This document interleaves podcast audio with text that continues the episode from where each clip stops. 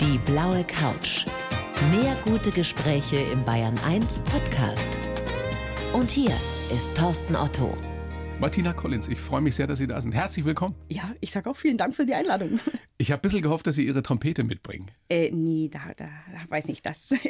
Das traue ich mir jetzt nicht. Ich bin aufgeregt genug. Jemand, der diese riesen Tanker steuert, Mhm. ist aufgeregt in so einem kleinen Radiostudio. Ja. Ist so. Das Leben ist seltsam, oder? Schon, ja. Auf jeden Fall. Aber diese Trompetengeschichte, ich würde da gerne noch ein bisschen nachhaken. Ja. Sie spielen ja richtig gut, habe ich mir sagen lassen. Ihr Coach, Ihr Trainer, Mhm. äh, Ihr Lehrer sagt, Sie hätten vielleicht sogar das Zeug zum Profi gehabt. Ja, sagt er. Also, ich weiß es nicht, aber er ist sehr gut und ich glaube, er, er ist definitiv äh, ein Experte und er weiß, von was er redet. Und Sie spielen ja auch in einer Big Band hier Ja. in München. Ja, in München, in der Forum 2 Band im Olympiadorf. Die lassen mich mitspielen. Also das ist immer sehr schön, weil ich ja monateweise nicht da bin und das ist immer das Problem, dann eine Band zu finden zum Spielen. weil sie eben monatelang auf Ja, See sind. so ist es. Wie findet die Mannschaft das dann, die jeweilige, wenn die Kapitänin Trompete spielt? Machen sie es an Bord? Ja, klar, natürlich. Also das ist meine Kultur, die brauche ich. Kriegen die das mit?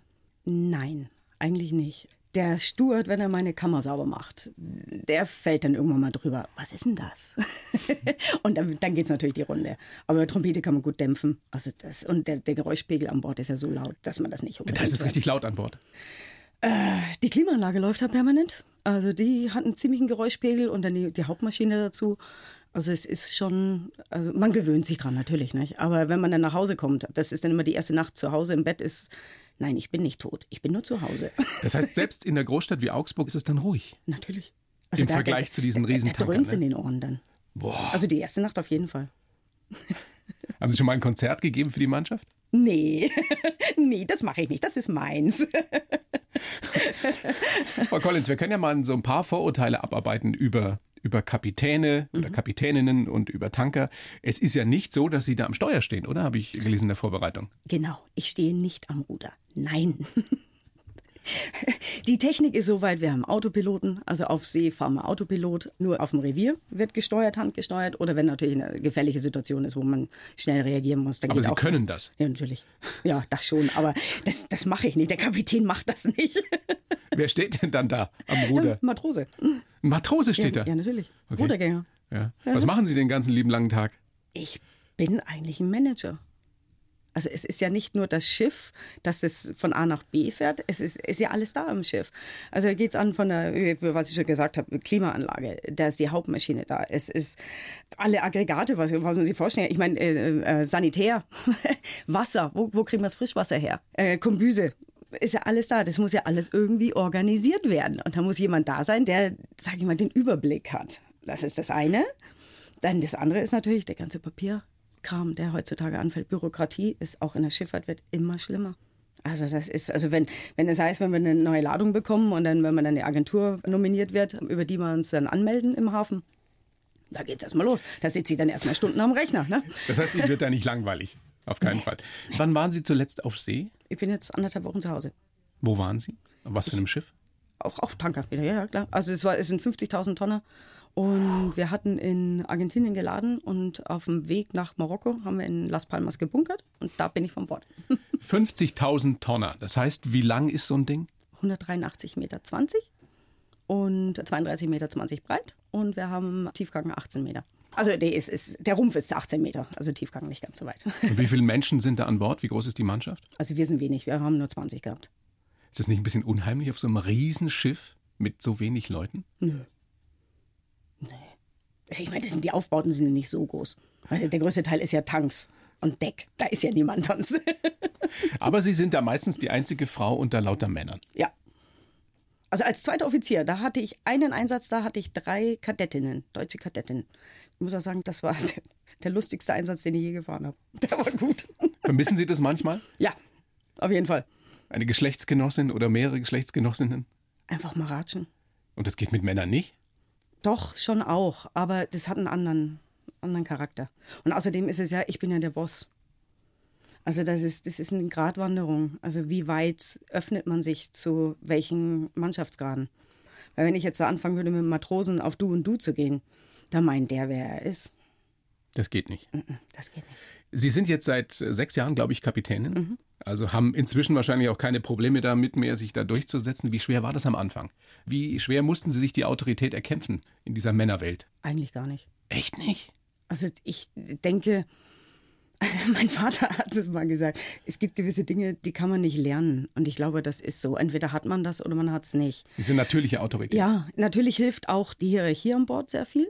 Also weil äh, der Alte hat das letzte Wort. Die Streifen, die Sie auf der Uniform haben. Ja, genau, die vier Streifen. Also der Kapitän, der Alte, sagt man so, oder die Alte. Sagen die zu Ihnen die Alte? Nein. Äh, nee, weil ich ja nicht mit Deutschen fahre. Aber bei Deutschen wäre das schon. Also ich weiß nicht, ob sie die Alte sagen würden. Vielleicht nicht. Aber der Alte, das kenne ich schon. Also wo ich gefahren bin, also dass man sagt zum Kapitän, ja, der Alte, der Alte ist da. Also das ist so. Also im Englischen heißt es auch the old man. The old man. Ja. Oder the old woman. Dann in Ihrem Fall. Wobei, glaub, das trauen Sie sich nicht. wobei Sie ja nicht alt sind. Ähm, äh, Sie sind da mit einer ganz internationalen Mannschaft immer unterwegs. Ja. Amtssprache? Englisch. Englisch. Ja. Wo kommen die alle her? Also Mannschaft gerade bin ich eigentlich nur mit Filipinos gefahren und äh, Offiziere, viele Osteuropäer. Also Westeuropäer fast gar nicht mehr. Ist es schwierig, äh, diese unterschiedlichen Mentalitäten ja auch unter einen Hut zu kriegen? Zwischendurch schon, ja. ja.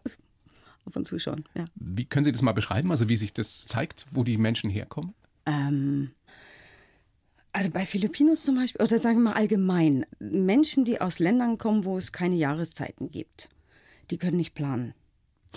Es ist so. Also das ist kein blödes Vorurteil. Nein, ist es nicht. Und das hat mir von so viele Leute haben mir das auch schon bestätigt. Vor Jahren hatten wir mal Passagiere an Bord, wo ich noch Container gefahren war. Das war ein Ehepaar aus Mexiko, deutscher Abstammung. Er war äh, Ingenieur bei VW und der hat genau dasselbe gesagt. Aber woran machen Sie das fest? Was ist der Grund dafür? Das können ich planen, weil man nicht äh, vorausplanen muss. Wenn ich weiß, dass ich das ganze Jahr über was zu essen habe, muss ich nicht für den Winter planen. Und so dumm es klingt, aber es ist tatsächlich so. Und zum Beispiel, es war ja auch die ersten drei Einsätze, die ich als Kapitän gefahren bin, war da so ein, so ein roter Faden, der sich so durchgezogen ist, dass uns das Klopapier ausgegangen ist. Also ich, ich bin fast durchgedreht. Ey, dann beim ersten Mal, okay, passiert dann noch. Beim zweiten haben wir, sei- haben wir genug Klopapier da. Also es ist so ein Spruch, wie viel haben wir da noch an Bord? Ein Plenty, plenty, empty. Also es gibt nicht, dass einer kommt und sagt, Kapitän, es wird langsam wenig, wir müssen das und das bestellen. Nee, da kommst du drauf, weil du sagst, bring mir das und du sagst, nee, haben wir nicht mehr. Und wie gehen Sie dann damit um? Mei. Viel vorausplanen. Also selber gucken, kontrollieren. Controletti. Martina Controletti.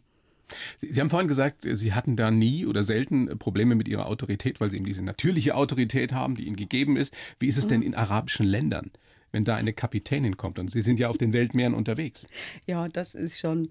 Also die Überraschung der Männer, die da kommen, ist heftig. Ist sehr heftig, ja. Aber ich, ich glaube, manche tun sie wahrscheinlich sehr schwer, aber sie wissen, dass sie mit mir äh, umgehen müssen, weil ich der Kapitän bin. Es ist sonst niemand da. Dann springen die, glaube ich, eher über den Schatten und machen es einfach. Also es ist. Also aber man merkt schon, sie fühlen sich nicht wohl. Sie haben auch da nie Probleme erlebt. Soll ich Ihnen das glauben? Nö, natürlich hat man da Probleme. Man muss überall, als Frau musst du immer erklären. Und als, als weiblicher Kapitän schon dreimal. Also wie oft es mir geht, dass ich was gesagt habe und mir hört man einfach nicht zu. Und dann sage ich, ja, ich hab's doch erst gesagt. Erst dann, wenn ich, wenn ich wirklich grantig werde, dann passieren manche Dinge. Ja, es ist so. Aber Es Sie ist haben eine schon- hohe Frustrationstoleranz. Muss man haben. Also sonst wäre ich nicht hier. Also sonst wäre ich nicht so lange zur See Ja, gefahren. nee, Ich, ich habe schon die ganze Zeit überlegt, also ich meine, klar ist das ein faszinierender Beruf, über die Mhm. Weltmeere zu schippern und die Verantwortung über solche Riesenschiffe zu haben. Aber trotzdem, warum, warum tun Sie sich das an? Weil Sie die Herausforderung lieben? Nein, nein. Also für mich, es ist eigentlich der schönste Beruf, den ich mir vorstellen kann. Also die Kombination von Wissen, was man, äh, wo man eine Ahnung haben muss. Ich glaube, da gibt es nicht viele Berufe, die so weit gefächert ist wie die eines Nautikers. Denn wenn ich merke, dass ich es schaffe, an Bord eine gute Atmosphäre zu schaffen, das ist schön. Also mir hat mal ein Filipino gesagt, Kapitän, äh, die sagen ja Ma'am, die sagen Ma'am. Solange du an Bord warst, habe ich kein Heimweh gehabt. Oh, wie schön. Ja, Das heißt, das Ganze hat dann schon auch eine romantische Komponente in gewisser Weise. sozial. Romantisch, Romantische, nie- also ich meine jetzt liebe nicht, Roman- ich meine jetzt nicht romantisch in Bezug auf die ähm, Mannschaft, sondern in Bezug auf das ganze Erleben. Dass man Ja, da über es die ist, Weltmeere schippert und äh, an fremde Küsten steuert.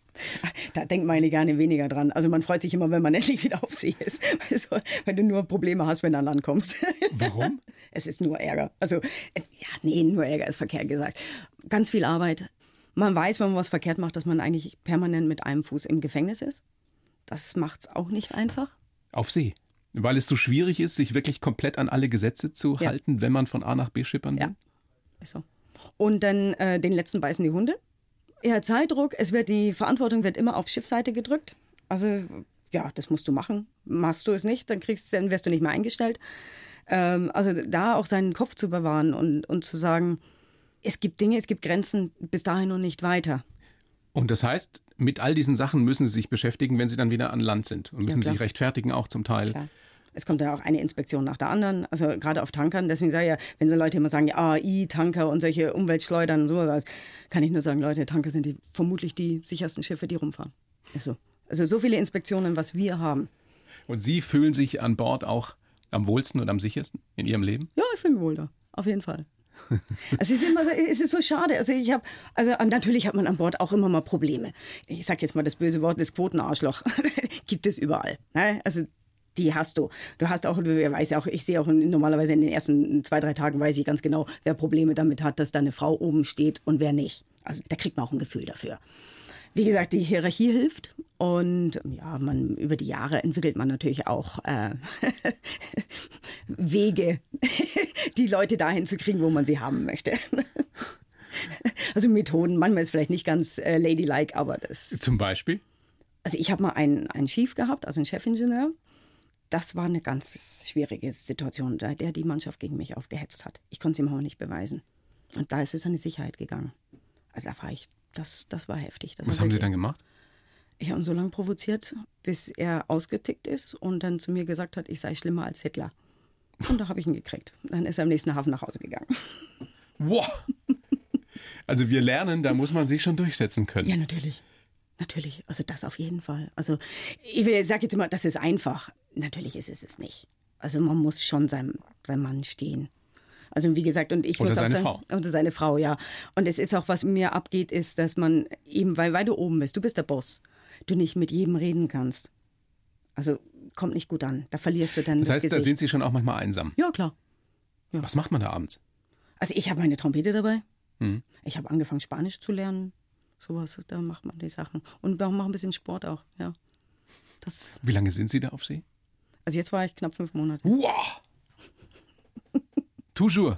Ja, also Ohne längst- einen Hafen, ohne Land zu sehen. Doch, doch. Ach so, Also also, immer du mal- meinst, an, nee, auf See. Mein, das längste, was ich war, das sind mal, glaube fünf Wochen gewesen oder so. Also jetzt, also auf See ist immer schön. Also ich- lange Seereisen, ich liebe lange Seereisen. Schon mal so richtig seekrank geworden? Ja, klar. Am Anfang. Und das passiert auch auf diesen Riesenkähnen, ja? Also ich- ich hatte das in den ersten, als Kind bin ich ja, mei, deswegen wusste ich gar nicht, ob ich es machen kann. Weil als Kind hab, ich, bin ich so seekrank geworden. Ach, Mann. ganz schlimm, ganz, ganz, ganz schlimm. Also, und äh, wo ich dann angefangen habe, habe ich gemerkt, die ersten 14 Tage an Bord. Wenn wir dann schlechtes Wetter hatten, dann bin ich seekrank geworden. Äh, aber das wurde immer weniger und inzwischen ist es so, jetzt macht es mir nichts mehr aus. Aber wenn ich auf kleine Dampfer gehe, also oder kleine Boote fahre, oder Segelboot bin ich auch gewesen. Oh, nee, das ist nichts. Nee. Da wird ihnen Da schlechter. wird mir schlecht. Das ist eine ausgleichende Gerechtigkeit. naja. Frau Collins, ja. großes Vergnügen, dass Sie da sind. Ich habe einen Lebenslauf für Sie geschrieben Ja. und den gebe ich Ihnen jetzt. Sie kennen ihn nicht. Nee. Sie lesen ihn aber bitte vor und dann ähm, werden wir das ausführlichst besprechen. Bitteschön. Guck mal. Also ich heiße Martina Collins und habe mich in einer Männerdomäne durchgesetzt. Als Tankerkapitänin fahre ich über die Weltmeere und muss ständig gegen Vorurteile gegenüber Frauen kämpfen. Schon als kleines Mädchen habe ich die Geräusche und Gerüche an Bord eines Schiffes geliebt, aber mir nicht lange nicht getraut, den Beruf zu ergreifen. Heute bin ich froh, dass ich den Mut hatte, Kapitänin zu werden, denn sonst hätte ich auch meinen Mann nicht kennengelernt. Meine Pläne für die Zukunft? Wieder mehr festen Boden unter den Füßen haben und mehr Zeit mit meinem Mann und meiner Trompete verbringen. Ja. Ja, Kann passt ich so. unterschreiben. Können Sie gerne behalten. Ja, danke. ja, Keinerlei Einwände. nein. Nichts. Die Vorurteile haben wir ja schon so ansatzweise Ja. äh, besprochen, mit denen Sie da zu kämpfen haben. Wollen wir nachher noch ein bisschen drauf eingehen. Fangen wir doch mal vorne an gleich. Mhm. Martina Collins, geboren 8. Mai 71 in Bremen. In Bremen, ja. Mit neun dann nach Bayern gekommen. Genau. Mhm. Erst Eichach und dann im Augsburg. Ein Kulturschock als kleines Mädchen, Schon. sprachtechnisch. Ja. Ich habe die am Anfang nicht verstanden. Die Schwaben. Ja, das ist altbayerische. Also das ist schon ein sehr, sehr eigener Dialekt. Naja, ein schöner Ja, Dialekt. ja, schon. Also inzwischen bin ich so weit, dass ich sage, ich finde es toll, wenn man hört, wo die Leute herkommen. Ja. Aber Also ich hatte da jahrelang, ich glaube wahrscheinlich auch mit dem Umzug und so, hatte ich da ein bisschen Probleme mit. Und auch dann, als ich dann angefangen habe, zur See zu fahren mit dem Englisch, weil man hört ja immer, wenn man Deutscher ist, das ist 10 Kilometer gegen Wind. Also wenn der UKWA-Kollege hört man, ne? Aber inzwischen muss ich sagen, ich finde das nett, wenn man hört, wo die Leute herkommen. Haben Sie denn noch einen Bezug zu Bremen? Ist das noch sowas wie Heimat? Nö. Überhaupt nicht mehr. Nee. Ist Augsburg jetzt einfach. Ja, eigentlich schon. Ich, ich meine, ich habe natürlich Freunde oben oder äh, wie Familie, also wo wir eben äh, gewohnt hatten. Das waren wie unsere Großeltern damals für uns, für meinen Bruder und mich. Da haben wir auch noch mehr Kontakt und ich habe ja da oben studiert. Also da hat man halt dann Freunde oder so, aber Der Apfel fällt nicht weit vom Stamm. Der Papa ist auch Kapitän Ja, gewesen. genau. Ähm, und der hat sie als kleines Mädchen eben schon mitgenommen. ja, meine Mutter ist immer Ja, mitgefahren die mit ganze uns. Familie. Ja. Sind Sie da auf diesen riesen Schiffen, auf die- diesen riesen Kähnen da mitgefahren? ja, mein Vater war schon großer, aber der ist Massengutfrachter gewesen. Wie war das für Sie damals? Erste Erinnerungen. Ja, also toll. Ich fand das immer toll. Also ich, wie gesagt, wie sie geschrieben hat, es ist, es ist wirklich so, wenn ich an Bord komme, es ist so wie nach Hause kommen. Das ist ganz komisch. Also ich fühle mich da auch sofort wohl. Ich will zwar immer, wenn ich zu Hause bin, nee, ich will nicht einsteigen, ich habe keine Lust. Nee, nee, ich mag nicht. Ne? Und dann ist ja auch immer das Drama am Flughafen, wenn meine Mutter mich hinbringt, wir heulen immer. Nicht? Also mein Bruder lacht dann immer, ja, meine Karriere ist Schwester, ne? und heult am Flughafen. Aber das, ist, das gehört dazu. Aber sobald ich im Flugzeug bin, geht's. Dann ist es eigentlich weg. Und wenn ich dann an Bord bin, innerhalb Minuten bin Wissen ich da. Sie noch, wissen Sie noch, was Sie damals als kleines Mädchen da so fasziniert hat? Was war das? Ähm. Weil Sie haben im Vorgespräch gesagt, Mhm. eben die Gerüche und die Geräusche. Aber das ist doch laut, das ist doch eigentlich furchteinflößend, was da passiert. Nicht für mich. Nö, also fand ich nie. Noch nie? Nie. Also ich habe auch keine Angst. Also es gibt Leute, die sagen, die haben Angst an Bord. Also nee, aber nicht. Fühle mich da sicher. Kentern kann so ein Ding nicht, oder? Doch, na klar. Was? Also, Echt? natürlich. Also da gibt es Situationen, da kann äh, jedes Schiff innerhalb von Sekunden durchkentern. Auch diese 200 Meter Oschis? Ja. Wegen schweren Seegangs oder warum? Sturm? Das ist, hier geht jetzt ein bisschen ins, ins Physikalische. Das ist wie, sage ich mal, wenn die, die Wellenlänge ungefähr die Schiffslänge ist und die, die See kommt von acht an, dann passiert, dass das Schiff auf zwei Wellenbergen ist. Dann verliert es die Stabilität. Wie hoch müssen diese Wellenberge sein? Müssen nicht hoch sein. Müssen, Äh, ich meine, äh, wenn du natürlich, ich sage jetzt 200 Meter hat, dann musst du natürlich auch einen gewissen Wellenberg haben. Also mit, mit 50 Zentimeter nicht, aber äh, Also es, wie am Mittelmeer, das reicht nicht. auch Mittelmeer kann aber richtig, oh, Mittelmeer sagen sie das nicht. Uiuiui, meine schlechte Erfahrung mit schlechtem Wetter habe ich im Mittelmeer gehabt. Echt? Nicht auf der Nordsee? Nein, selbst im Nordatlantik nicht. Ich habe äh, im Nordatlantik im Winter habe ich ein paar Mal mitgemacht. Wie gesagt, Ich bin, äh, ich weiß nicht warum, aber ich habe einen guten Draht. Also wenn ich an Bord bin, ist nie wirklich ganz schlecht Wetter. Wir haben natürlich schon schlecht Wetter gehabt, sicher. Was heißt denn ganz schlecht Wetter? Also wenn wir mal jenseits der Windstärke 10 sind, also dann wird schon heftig. Also das ist Haben Sie schon, alles schon erlebt, ja? ja, aber nie viel. Also mit dem Wetter habe ich wirklich Glück gehabt. Toi, toi, toi. Zerbrechen können die auch, oder? wenn die, die Struktur nachlässt, wenn sie alt sind, klar. Und das ist das Problem bei Tankern. Also da ist es nicht, dass sie kentern, weil ist ja egal, ob da jetzt Öl drin ist oder Wasser drin ist. Ah, äh, da ist das Problem in der Struktur. Also dass die, wenn die alt werden, weil die ja entweder nur, nur voll oder leer sind und das eben durch diese Biegemomente kann das sein. Wie die Prestige. Die hat Aber das Sie haben Problem vorhin am gehabt. Anfang gesagt, dass das die sichersten Schiffe mit sind Sind's, überhaupt. ja. Weil diese häufig kontrolliert werden. Ja. Weil ja die ganze Welt drauf guckt, die großen Ja. Umweltverschmutzer. Ja, und ich meine, die Ölkonzerne sind natürlich da sehr dahinter, weil der natürlich ein Gesichtsverlust, ein Rufverlust ist. Und deswegen, daher kommt das, es wurde äh, Anfang der 90er Jahre ein Instrument eingeführt, das nennt sich Wetting. Das findet nur auf Tankern statt. Ich glaube, das war von, von der Exxon Valdez an, danach wurde das eingeführt. Und um sicherzustellen, dass die Schiffe, die man chartert, dass die den Minimum-Sicherheitsstandard erfüllen. Trotzdem ist ja immer mal wieder was passiert. Ja klar, weil die Standards fallen überall. Ich denke mal, die Seefahrt war mit allem immer ein bisschen frühzeitiger dran, dass eben, dass man die eigenen Leute rausgekickt hat und nur noch Billiglohnländer hergeholt hat. Ich kann niemanden einen Vorwurf machen, dass der das nicht weiß, wie generelle physikalische Grundlagen sind, wenn er keine Schulbildung hat. Da kann man ihm ja keinen Vorwurf machen. Da muss ich dem Räder einen Vorwurf machen, warum stellt er die alle ein? Das heißt, auch diese Verantwortung tragen Sie noch Ja, mit, natürlich. dass Sie mit viel nicht besonders qualifiziertem Personal da unterwegs sind. Ja, natürlich. Es gibt ja gewisse Dinge, da gucke ich dann schon gar nicht mehr hin. Größte Horrorvorstellung für Sie, dass Ihnen sowas mal passiert? Na klar, Ein Unfall? ja, natürlich. Aber da haben Sie auch keine Angst vor. Ich will Vertrauen nicht sagen darauf, dass Angst. Sie das Na, hinkriegen. Ja, ich bin ein Mensch, der sehr aus dem Bauch heraus hat, also so, so, so Bauchgefühl. Kann ich mich wirklich gut drauf verlassen. Ich hatte schon mal was gehabt, da ist es mir ganz, ganz schlecht gegangen. Da habe ich gedacht, ich bin fast durchgedreht, weil ich gedacht habe, es passiert jetzt was. Ein Schiff. Ja. Ja, wo ich an Bord war. Ne? Und dann haben wir halt einfach gedacht, ja, okay, wenn es passieren soll, dann ist halt dann versuch einfach ruhig zu bleiben und dich darauf zu verlassen, dass du die richtige Entscheidung triffst. Also das ist das Einzige, wie man sich runterfahren kann. Was für ein Beruf. Ja, ich, letztes Jahr, das ist der größte Unfall gewesen, der mir passiert ist. Also unsere Rudermaschine ausgefallen. Das heißt manövrierunfähig. Mehr oder weniger. Wow! Und das Problem war, wir sollten nach Houston. Ich habe schon das Lotsenboot gesehen. Die kamen zu uns. Und die wollen da ziemlich Geschwindigkeit haben. Und dann hat auf einmal die Rudermaschine gesagt, ich will jetzt nach rechts rum. Was habt ihr dann gemacht? Erstmal Geschwindigkeit raus und versucht haben, äh, dann auf Notsteuerung. Gott sei Dank hat die funktioniert. Aber dann muss er erstmal gucken, dann eierst du da rum, ne? Es dauert ja auch, bis so ein Ding zum Stillstand kommt. Ja, dann kannst du klar. ja nicht irgendwie bremsen wie mit dem Auto. Nein, nein, das dauert ein bisschen länger. Wie lange dauert das ungefähr? Wie schnell ist so ein Ding? Und wie lange dauert es, bis es stillsteht? Das kommt drauf an. Also erstens ist es abgeladen, bist Ja. du voll. Also- ist klar, wenn dann natürlich die Masse drückt, das dauert länger. also ne? ein- so ein, volles, ein voller Tanker. Ja, gibt ja auch unterschiedliche Größen bei Tankern. Ey, Also du hast 100 Meter Tanker und du hast äh, 400 Meter Tanker. Ja, dann nehmen wir so mittendrin 200 Meter. Ja, also was wir haben, jetzt ohne auf Not zu gehen, dass wir sagen, ich will jetzt aber schnell stoppen, brauche ich ungefähr zweieinhalb bis drei Meilen. Ja, Das Ja. sollte also nichts im Weg sein. ja genau. Und da war aber deswegen das das Problem mit der Ruderanlage war, das Ruder hat halt nach auf, auf harte Steuerla äh, Steuerbordlage, da sind wir nach rechts rum. Und wir hatten gerade einen Fischer passiert gehabt, der wird sich auch gedacht haben, warum wird es denn hier ins Dunkel auf einmal neben uns? Aber ich habe so ein Glück gehabt, weil das an einer Position passiert ist, wo ich nicht auf Grund gelaufen bin. Wir konnten dann einen Notruf absetzen. Er hat gesagt, wir haben ein Problem mit der Ruderanlage, macht Platz. Weil man muss sich ja auch an Verkehrsregeln halten, so ist es ja nicht. Ne? Und da konnten wir das ja aber nicht so wirklich. So, dass ich ihn dann sicher wieder auf Rede zurückgebracht habe und dann haben wir geguckt, was kaputt war. Wenn das, sage ich mal, eine halbe Stunde, Stunde später passiert wäre, würde ich vermutlich heute immer noch in Hausarrest in Houston sitzen.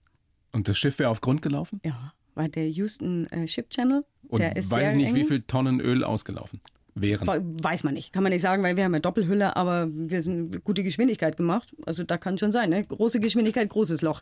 Kleine Geschwindigkeit, kleines Loch. Ich sage ja immer, Augen auf bei der Berufswahl. Äh, ja. Apropos Berufswahl. Sie sind ja gelernte Chemielaborantin.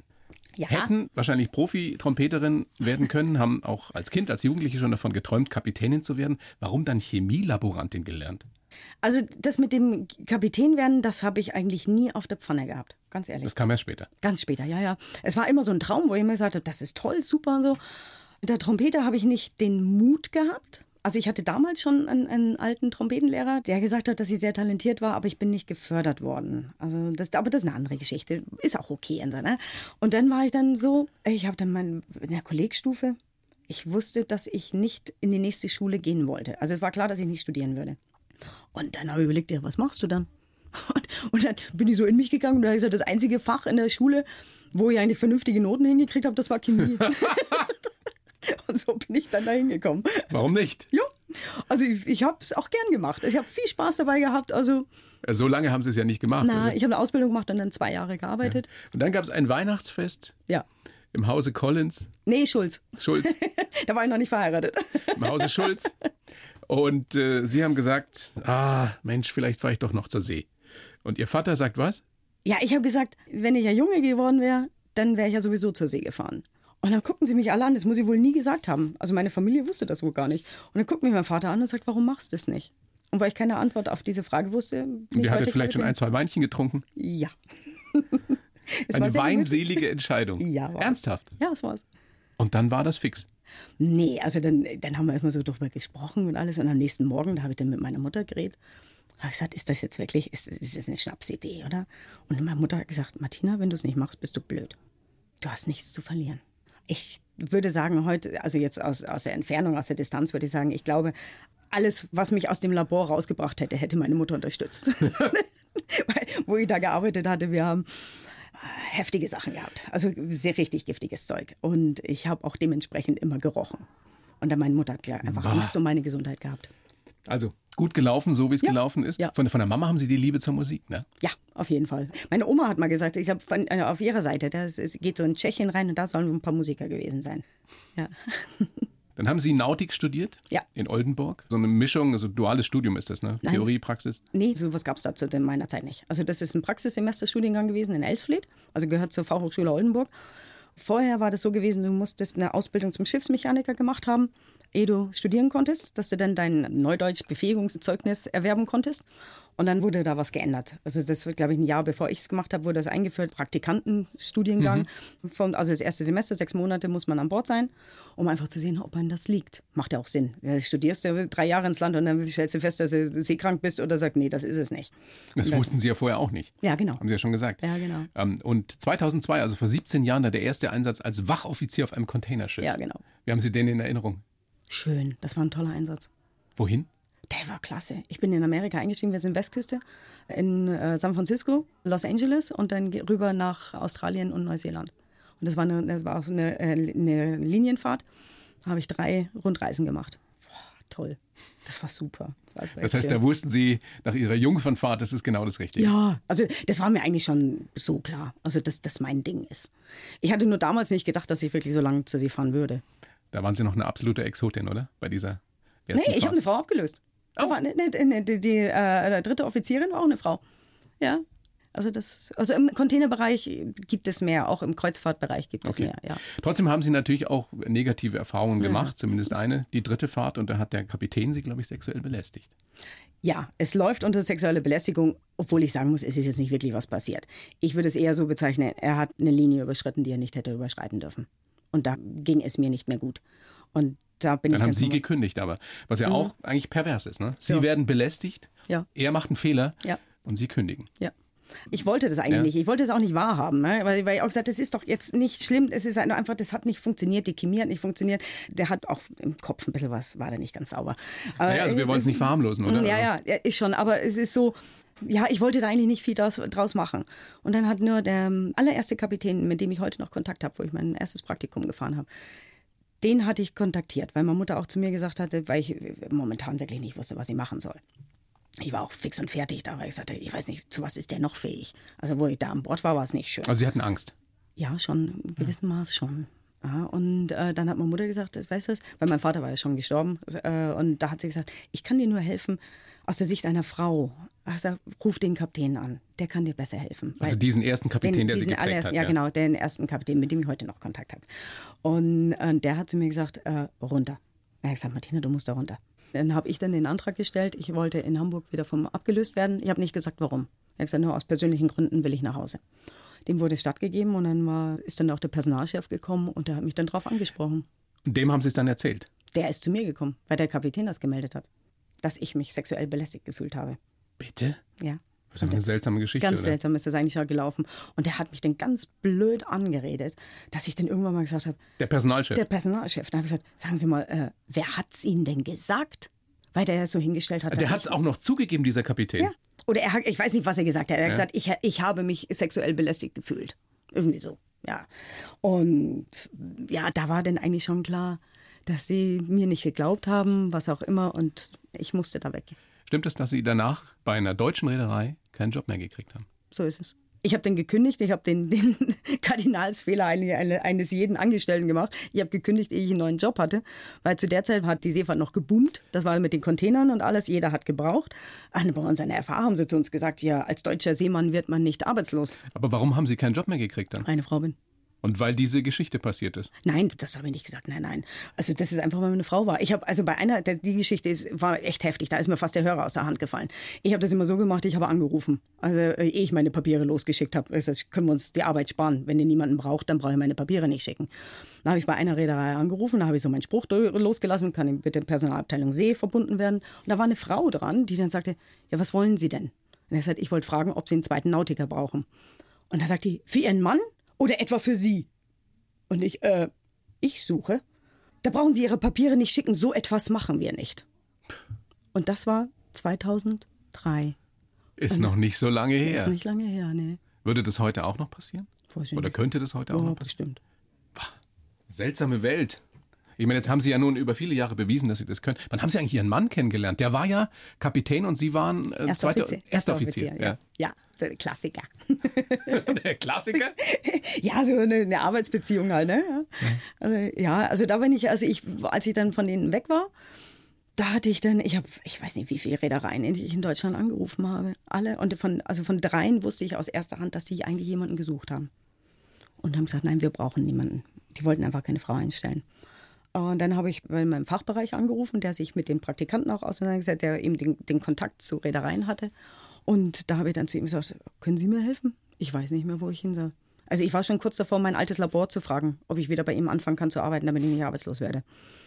Und dann hat er mir eine Reederei genannt, die sitzen auf Zypern. Da gesagt, haben Sie es da mal probiert? Und ich gesagt, die habe ich noch nie gehört von. Und da waren deutsche Verbindungen, aber die saßen, also wir- das ist wirklich eine Reederei mit ihren Schiffen äh, auf, auf Zypern gewesen. Und die haben sie dann genommen. Die haben mich genommen. Und da bin ich dann gefahren und da habe ich dann meinen ersten Tanker gehabt. Und das war auch ganz, ganz heftig. Also äh, ich, hab- ich war dann so verzweifelt, ich hätte, glaube ich, alles gemacht. Äh, Einfach, dass ich mein Patent auch aus, ausfahren konnte. Aber wie das Leben so spielt, oder? ja, klar. Sie sind verzweifelt, Ja. kriegen endlich wieder einen Job und lernen ihren Mann kennen. Ja. Und dann vor allem auf Tanker. Also denn, äh, die, haben, die wollten mich erst auf den Massengutfrachter schicken und dann eine halbe Stunde später rufen sie zurück. Nee, wir haben uns jetzt äh, anders um, umentschieden. Äh, wir schicken sie auf den Tanker. Und meine erste Idee war, Tanker? Ach, das, das, will ich, ja- das wollte ich ja nie machen. Ne? Und habe gesagt, ja, wie gesagt, ich war so verzweifelt. Mache ich, klar. Und ich werde auch nie vergessen, ich bin in Panama eingestiegen. Ja. Auf Rede, dann die blöde Lotsenleiter, die habe ich ja sowieso so dick, die mag ich gar nicht. Lotsenleiter heißt, wo man das äh, Schiff besteigt. Ja, das, das Schiff war auf Rede und dann ist so eine, eine, eine, äh, eine ach, Lei- Lotsleiter, äh, wie, sa- wie sagt man jetzt dazu? Und äh, Eine, eine Strickleiter oder was? Strick, danke, das Eine war's. Sch- eine Strickleiter. Jetzt kriegen wir es hin. Also. Das ist wie eine Strickleiter. Ja. Die ist am, äh, weil das Schiff, äh, äh, weiß gar nicht, waren die abgeladen oder was er war. da. Jedenfalls kriegst du da diese blöde äh, äh, Strickleiter hoch, komm an Deck und dann sehe ich diese ganzen Rohrleitungen, Ventile und alles. Und ich wollte nur sagen, nö, da gehe ich nicht hin. Ich wollte wirklich am, am Absatz umdrehen und sagen, ich gehe wieder. Und dann haben sie den Kapitän gesehen und haben gedacht, ich bleib doch da. Nein, nein, nein, der noch nicht. Nein, nee, den habe ich erst später kennengelernt. Nee, es war dann so, dass ich, also ähm, muss ich sagen, auf dem Tanker habe ich das gefunden, von dem ich nicht gewusst habe, dass ich es gesucht habe. Also Tanker ist mein Schiffstyp. Weil? Ähm, Tanker sind anders als alle anderen Schiffstypen, weil da das Prinzip ist, du darfst die Ladung nicht sehen. Wenn du sie siehst, hast du ein Problem. Dann ist irgendwo ein Leck. Genau. Und das möchtest du nicht haben. Also die Technik, du bist wirklich mit dabei. Du weißt, was du hast. Also du bist involviert. Das ist für mich wahnsinnig interessant. Ich bin auch wahnsinnig gerne als erster Offizier gefahren. Jetzt erzählen Sie doch noch unbedingt, wie Sie Ihren Mann dann das Mein Mann erste Mal gesehen haben. kennengelernt. Ähm, das war auch eigentlich ganz witzig. Also ich bin in Spanien eingestiegen und ich wusste, dass dann äh, ein Engländer ist an Bord war, weil der einen anderen abgelöst hatte. Also ich bin wieder aufs selbe Schiff gekommen. Und ja, wenn, in Spanien sollte ich einsteigen und da gab es auch Probleme. Irgendwie hat der Agent mich vergessen oder so. Ich habe dann nur die Schiffstelefon gehabt, da habe ich den angerufen. Ehe ich ihn angerufen habe, habe ich mir nur gedacht, auf dem Weg dahin, ja, was machst du denn, wenn das ein netter ist? Also ich weiß gar nicht, wie mir das in den Kopf gekommen ist. Ganz komisch. Naja, und es ist dann rausgekommen. Es war ein sehr netter. Aber ich hatte meinen Kopf mit anderen Dingen voll. Und er hat auch gesagt, im Nachhinein hat er gesagt, also ich hätte ihm schon Anfang an gefallen. Aber er hat gesagt, mit dem zweiten Offizier fängt man nichts an. da hat er gesagt. Also, naja. Und dann ein Jahr später habe ich ihn dann wieder getroffen. Also wir sind dann nur drei, vier Wochen miteinander gefahren. Also so. Und dann ein Jahr später war er derjenige, der verantwortlich für meine Beförderung vom zweiten zum ersten Offizier war. Die Reederei hat ihn gefragt. Er hat gesagt, ist sie fähig? Kann sie das machen? Und er hat gesagt, klar, kann sie. Und da wart ihr dann schon zusammen? Nein, nein, er kam dann an Bord. Also ich bin befördert worden, er kam an Bord. Ja, und dann haben wir die erste Reise gemacht. Und dann, also er hat mich gefunden, ich habe ihn nicht gesehen. Also der schlimmste Schritt, also der, der schwierigste Schritt ist vom zweiten Offizier zum ersten Offizier. Da hast das du heißt, hatten Schlaf. Sie so viel zu tun, Sie waren Ja. mit dem beschäftigt. Ja, und dann äh, die Verantwortung. Zum ersten Mal hast du gigantische Verantwortung. Also als dritter und zweiter Offizier hast du deinen Bereich, wo du machst. Einmal äh, Sicherheit oder eine äh, zweiter Offizier macht normale Navigation. Da bist du da so behütet und so. Aber als erster Offizier, da wirst du reingeschmissen. Und das ist hart. Wie ist denn das an Bord, Mhm. wenn der Kapitän mit der ersten Offizierin zusammen ist? Ist das ein Problem der Mannschaft gegenüber? Habt ihr versucht, es zu verbergen? Äh, Ja, oder? natürlich. Am Anfang ver ver verheimlichst du das. Sind wir uns vorgekommen wie Teenager. Total be- bekloppt, echt. Also, also wir haben das auch nur zwei Einsätze geschafft. Und dann haben wir es öffentlich gemacht. Also dann, weil er gesagt hat, nee, also wir sind so alt. Jetzt hört's auf. Und das war dann kein Ding? An Bord überhaupt kein Problem. In der Reederei, die waren nicht so happy damit. Die wollten das nicht. Nur hatte ich da den, den Vorteil, er war der zweite Engländer in der Reederei und das ist ein, ein Werbeargument gewesen, also für Charterer, dass man sagt, welche Nationalitäten hast du? Dann konnten die sagen, we have Brits. Nicht nur ein Brit, but two Brits. Und die wollten nicht verlieren. Mich hätten sie verlieren können, das war kein Problem gewesen. Und er hat ja gesagt, ihr wisst ganz genau, ich fahre nur für euch, weil ich mit Martina fahre. Ihr seid dann einige Jahre zusammengefahren, Fünf Jahre sind wir bis Sie dann zusammengefahren. äh, selbst zur Kapitänin befördert wurden. Ja, ja. Und dann Also- ging's ging es ja nun nicht mehr, weil zwei Kapitäne braucht ja kein Tanker. Genau, genau. Und dann ging der Ärger los. Dann ging der Ärger los. Hat Warum? das, weil ich dann direkten Kontakt mit dem Büro hatte und was da alles passiert ist. Ich gebe zu, ich bin inzwischen empfindlich geworden. Also es gibt gewisse Dinge, wenn man mich blöd anredet, da gehe ich auf wie ein Brezen. Also das ist, wo ich mir dann im Nachhinein denke, man denkt, wo hast du dich jetzt so aufgeregt? Das ist so ein Schmachen. Ne? Aber was war denn das Problem dann? Ich werde nicht für voll genommen, muss mir Sachen sagen lassen, die unverschämt sind. Also ich habe zum Beispiel auch mal eine Mail gekriegt, da gab es einen Disput, was man machen muss oder nicht, äh, wie man ein Gesetz auslegt. Und da musste ich mir von einem vom Büro sagen lassen, wenn du keine Ahnung hast, halt doch einfach mal die Klappe. Also da stehst du aber, liest die Mail und denkst ja, Hm. wo bin ich denn hier? Ist das der Grund, warum Sie heute auch sagen, so meine Zukunft stelle ich mir jetzt nicht mehr als Kapitänin vor? Ja, denke ich. Ich muss einfach der Realität ins Auge blicken. Es ist keine Zukunft für Westeuropäer in der Seefahrt. Das ist nicht. Und das, geht- das sagt jeder. Jeder, der in der Industrie ist, sagt das. Stimmt es, dass da sehr viel in indischer Hand ist? Ja. Schwierig. Sehr schwierig. Sehr schwierig. Sag mal, eine Milliarde Menschen, da müssen natürlich auch ein paar gute dabei sein. Ne? Also das ist klar. Aber es ist ganz, ganz schwierig. Also die Verantwortlichen, mit denen Sie es da zu tun haben, mit denen ist es schwierig. Ja. Gut. Wie sieht die Zukunft aus? Profi-Trompeterin. da bin ich zu alt dazu. Gibt so viele. Na, ein schönes Hobby ist es. Ja. Muss man schauen, vielleicht in die Inspektion, mal gucken. Weiß ich nicht, wie es geht. Also man muss immer Leute kennen. Ne? Ich mache mir da keine Sorgen. Sie werden was finden. Mit ihrer Willensstärke, mit ihrer Energie Ja, klar. und Durchsetzungsvermögen. Ja, sie- ach, Das sie ist müssen in der faszinierend. Wirklich, Frau Collins, also faszinierende Einblicke in eine Welt, also von der wir ja alle oder die meisten von Mhm. uns nichts wissen. Ja. Ja. Vielen herzlichen Dank für das Gespräch. Danke für die Ich Einladung. wünsche Ihnen alles Gute. Hat viel Spaß gemacht. Danke. Mir auch, danke. Jo. Die blaue Couch, der Bayern 1 Talk als Podcast. Natürlich auch im Radio. Montag bis Donnerstag ab 19 Uhr.